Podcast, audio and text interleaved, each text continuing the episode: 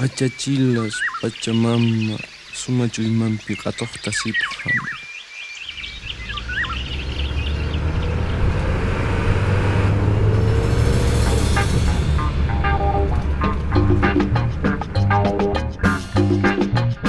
Sur les routes de la. Pachamama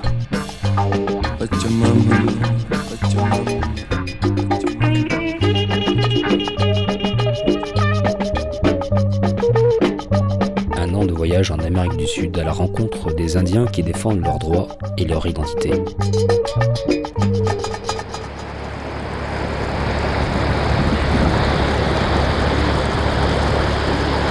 Bienvenido amigos, bienvenue sur les routes de la Pachamama. Et ce que je vous propose pour débuter, eh bien justement, c'est de voyager un petit peu. J'entame mon neuvième mois en Amérique du Sud et après la Bolivie, le Paraguay. Une partie de mon voyage, vous l'entendez, s'est fait en bateau sur le fleuve euh, Paraguay, le Rio Paraguay, qui en l'absence de route terrestre joue le rôle de voie de communication pour rejoindre le nord du pays. Alors ceci dit, euh, faut pas être pressé, hein, mais ce trip en bateau et la découverte du village de Fuerte Olimpo resteront parmi, si ce n'est mon meilleur souvenir de voyage. Alors le Paraguay, c'est une toute autre culture que celle des pays andins, une autre langue indigène aussi, le guarani, parlé par 88% de, la population, et sur les 7 millions d'habitants que compte le pays, 40% ne parlent que le guarani, ce qui m'a valu de temps en temps de petits problèmes pour engager la conversation. Il faut aussi savoir que le Paraguay est l'un des rares pays d'Amérique latine à avoir depuis longtemps reconnu une langue indienne en 1967, langue qui est devenue co-officielle avec le castillan en 1992. Mais les Guarani, ce sont aussi un peuple. Ils seraient aux alentours de 15 000 au Paraguay et ils sont également présents en Bolivie, au Brésil, en Uruguay et en Argentine. Malheureusement, le reportage que j'avais prévu de faire ici est tombé à l'eau. Et du Paraguay, ben, je ne vous en dirai pas grand-chose, si ce n'est que je vous invite vivement à découvrir ce pays hors des sentiers touristiques, où j'ai rencontré des personnes d'une rare gentillesse et toujours prêtes à vous rendre service, ou comme ici à Ciudad del Este, à vous offrir à boire et pousser la chansonnette.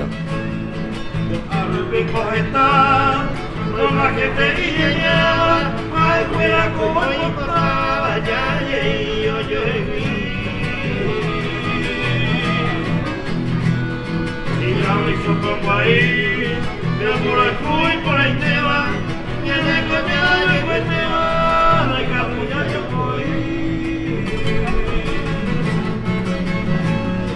Ayer María Mariana, hoy me jugaba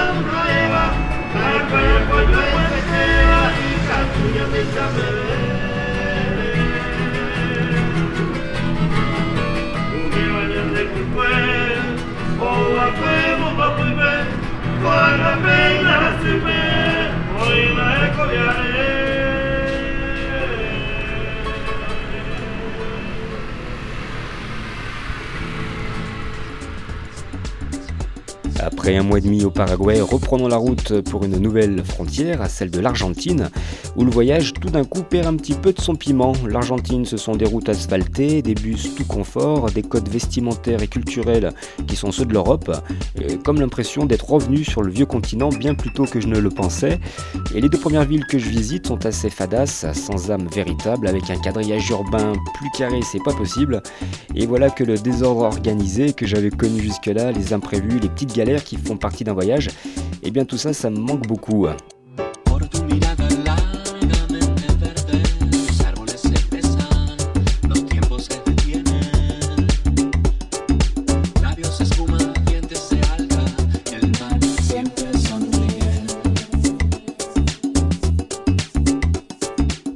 Arrêtons-nous tout de même quelques jours dans la ville de Resistencia parce qu'il s'y passe des choses intéressantes. Nous sommes dans le département du Chaco, nord-est de l'Argentine, l'une des régions où des communautés indiennes sont encore présentes.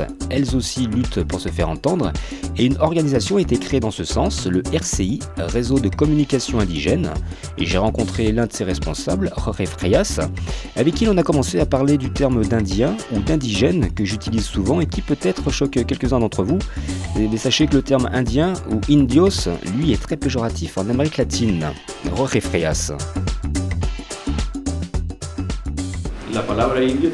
Jorge. Le mot indien est en relation avec la conquête espagnole. C'est pour cela que c'est mauvais, que c'est très lourd de sens la dénomination d'indien.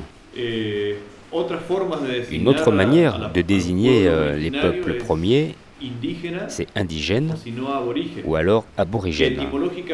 Étymologiquement, le terme le plus approprié serait aborigène, construit à partir de deux mots, depuis l'origine, à l'origine. Mais le terme indigène est le plus courant et celui qui a le plus de similitudes dans plusieurs langues. Mais d'une manière générale, nous euh, utilisons plus le terme indigène que celui d'aborigène. Et dans n'importe quel pays que l'on aille, tout le monde sait à quoi l'on se réfère lorsque l'on parle d'indigène. Mais chaque pays aura sa propre signification sur ce terme, plus ou moins péjoratif. En faisant une comparaison avec la musique, tout le monde sait ce qu'en sont les rythmes salsa. Mais en réalité, il y a une grande diversité musicale, et la salsa est vue comme une généralité. Comme pour le mot indigène, il y a beaucoup de différences culturelles.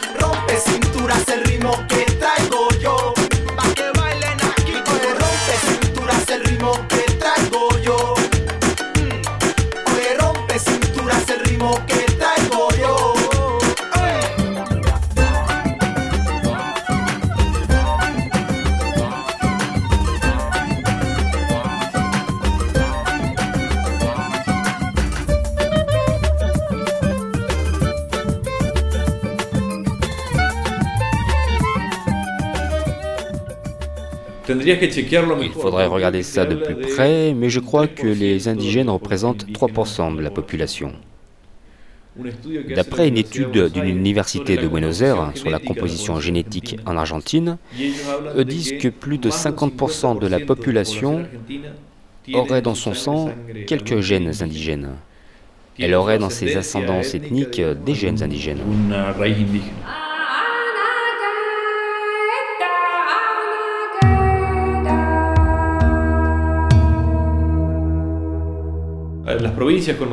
Les provinces à plus forte majorité indienne sont celles de Rorouille, le nord de l'Argentine en fait, avec Rorouille, Salta, Formosa et celle du Chaco. Et puis, euh, dans le sud du pays, il y a les Mapuche, Tehuelche, qui ne sont pas aussi nombreux et qui sont plus assimilés à une culture non indigène. Ils ont une autre manière de faire en tant que peuple et sont bien distincts des peuples du nord de l'Argentine. La pratique communautaire est différente. Ça se voit au travers des mouvements politiques différents de ceux du Nord. Ici en Argentine, dans l'histoire de notre pays, au temps du vice-royaume du Rio de la Plata et plus tard après la constitution du pays, il y a une campagne d'extermination qui a débuté euh, dans les zones centrales et sud du pays et qui a détruit de nombreux peuples. Ensuite, avec le temps, on s'est rendu compte que si l'on lo tuait tout le monde, il n'y aurait plus personne pour travailler. Et donc dans ces zones-là, on les a laissés en vie pour avoir de la main-d'œuvre.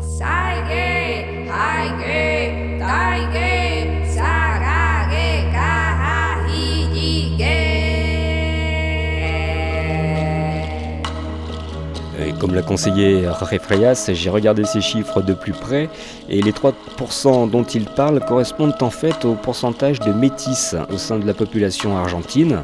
Euh, quant aux Indiens de sang pur, ils représentent entre 0,5 à 1% de la population. Et d'ailleurs, pour expliquer la, la composition de la population argentine, grandement issue de l'émigration européenne, il y a un adage qui circule assez souvent ici qui dit que les Mexicains descendent des Aztèques, les Péruviens des Incas et les Argentins du bateau. Euh, L'Argentine compte tout de même 19 peuples indiens différents, dont les Mapuches. Ils sont 90 000 en Argentine et 1 million au Chili.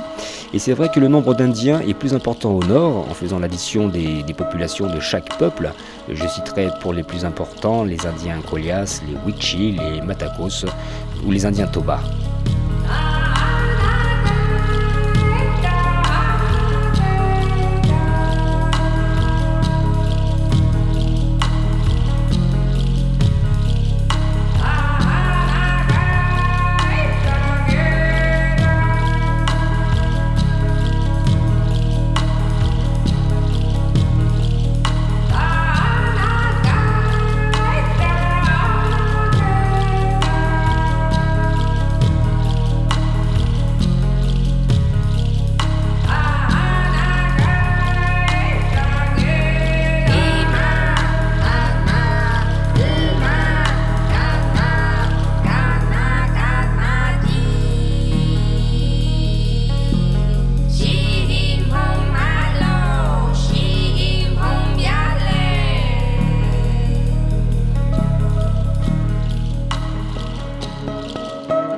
Et d'Indien Toba, nous allons en rencontrer un, c'est Daniel Aguirre.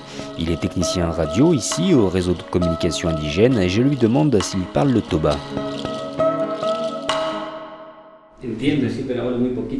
Oui, je comprends, mais je parle très peu. Et j'ai grandi ici dans la capitale du Chaco, à Resistencia. Et depuis que je suis enfant, on m'a parlé en espagnol. Dans ma communauté, quand j'allais à l'école, tous les professeurs parlaient en espagnol. Et à cette époque, ce que l'on appelle l'éducation bilingue, ça n'existait pas. Ça, c'était en 1983-84. À cette époque, mon père me parlait en espagnol et ma mère en toba. Mais j'ai principalement grandi en parlant l'espagnol. Alors, comment les choses ont évolué en Argentine concernant l'enseignement bilingue et interculturel? Eh bien, avec simplement une petite modification constitutionnelle en 1994 qui reconnaît la préexistence ethnique et culturelle des peuples indigènes argentins. De là, bien des années plus tard, des écoles bilingues ont été créées sans répondre véritablement aux besoins des populations indiennes et surtout des écoles qui ne respectent pas la culture indigène. Et à ce propos, je vous, renvoie à l'interview de Sikou Mamani que j'avais fait en, en Bolivie et qui en faisait le même constat. Et un autre problème est celui de la pénurie de personnel du manque de budget dans certaines provinces où il n'y a absolument pas d'enseignement bilingue. Et c'est souvent face à ce désengagement de l'État que la société civile a pris les choses en main dans toute l'Amérique latine, comme en Argentine avec la création du RCI, le réseau de communication indigène, et Jorge Frias nous explique justement les raisons de sa création.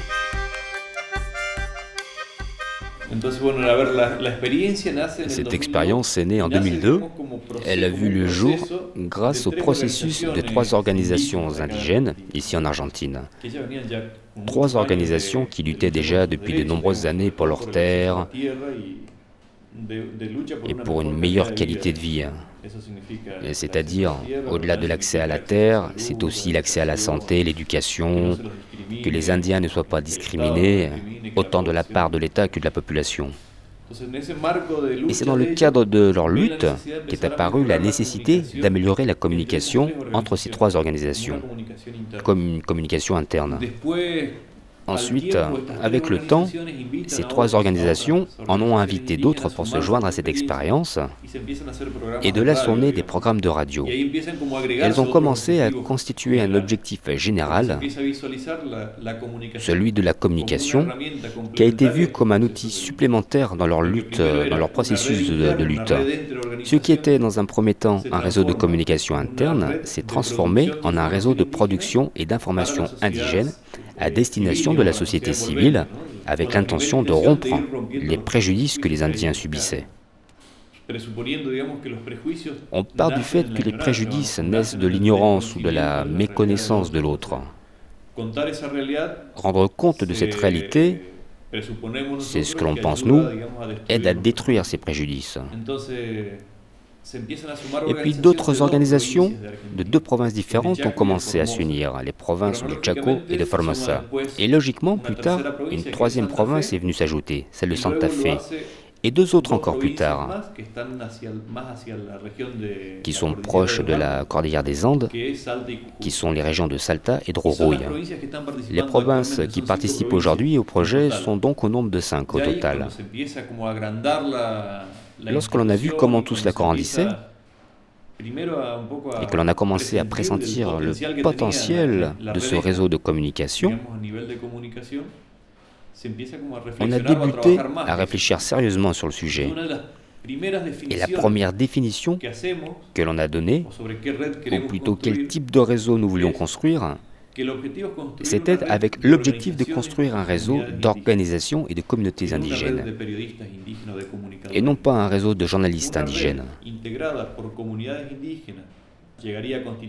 Essayer de construire un, un syndicat de communicants indigènes, Un, organisme corporatif luchar qui lutterait pour un secteur et non pas un mouvement social qui lutterait pour les droits de toute la communauté. Comunidades, digamos. Huella que no se han de borrar, porque la han pisado los indios. La idea primera era que las L'idée première était que les communautés et l'organisation prennent la parole, qu'elles récupèrent cette parole, et que les communautés soient les constructeurs de leur discours, que ce soit elles qui transmettent leur message. Un message qui ne doit pas être intercepté par nous, qui ne doit pas être interprété ou défiguré. Ce qui se passe, euh, que ce soit au niveau euh, individuel ou au niveau de la communauté, c'est que cette manière de faire renforce l'estime de soi. Les décisions politiques au sein de la structure sont euh, faites par les Indiens, les programmes sont conduits par les Indiens, les formations pour maîtriser euh, l'outil radiophonique, euh, c'est aussi un collègue indien qui s'en occupe.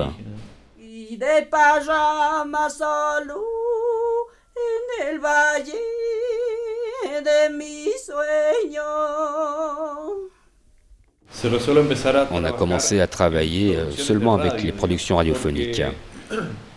Parce que la majorité des peuples indigènes qui travaillent au sein du réseau sont des peuples de chasseurs-cueilleurs.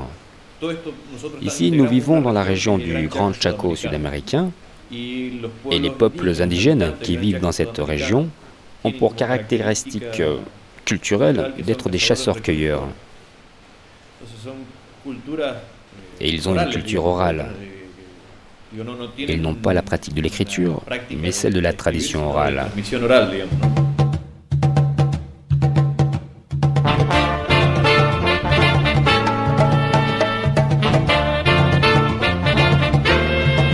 Ya arranca La Voz de Nuestra Gente, el programa de la Red de Comunicación Indígena para la región del noreste argentino. Yandeko, yayamungetata cuañere nuca lupi, yandeko. Ahora, hablamos nosotros.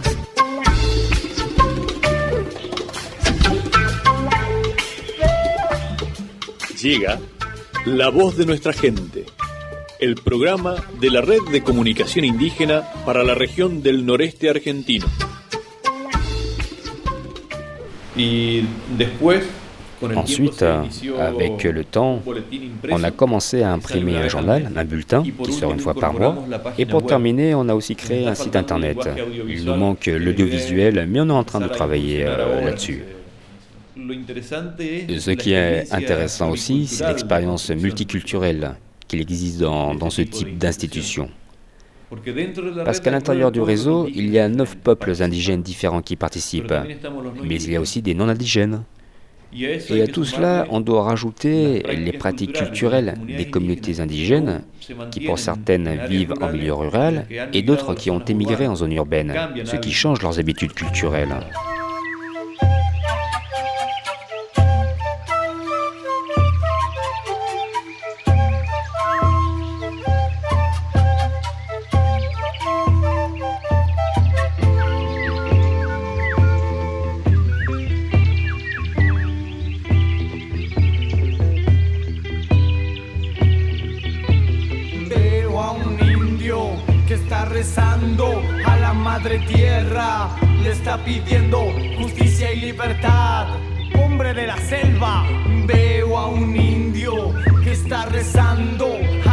madre tierra le está pidiendo justicia y libertad.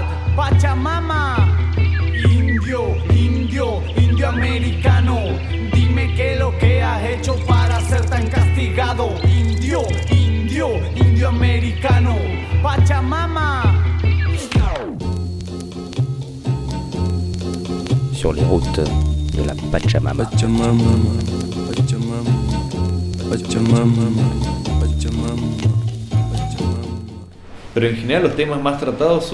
Les sujets les plus souvent traités sont ceux qui concernent la terre, ceux de la discrimination, avec ce que ça sous-entend, c'est-à-dire le non-accès à l'éducation, le non-accès à la justice, euh, non-accès aux besoins vitaux, comme l'alimentation, le logement, la santé.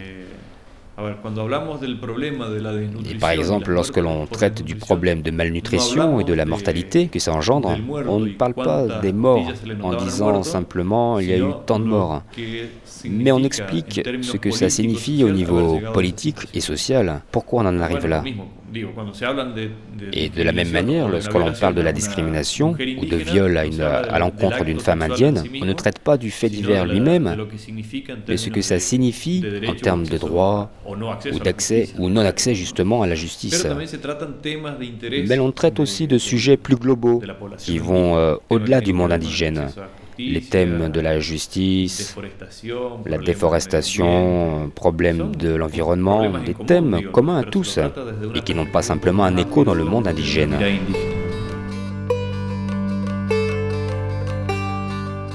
Les routes de la Pachamama. Fin de cette euh, première partie, Resistencia en Argentine. Je vous attends pour la- le second volet de ce reportage où nous retrouverons Jorge Frias, responsable technique au réseau de communication indigène.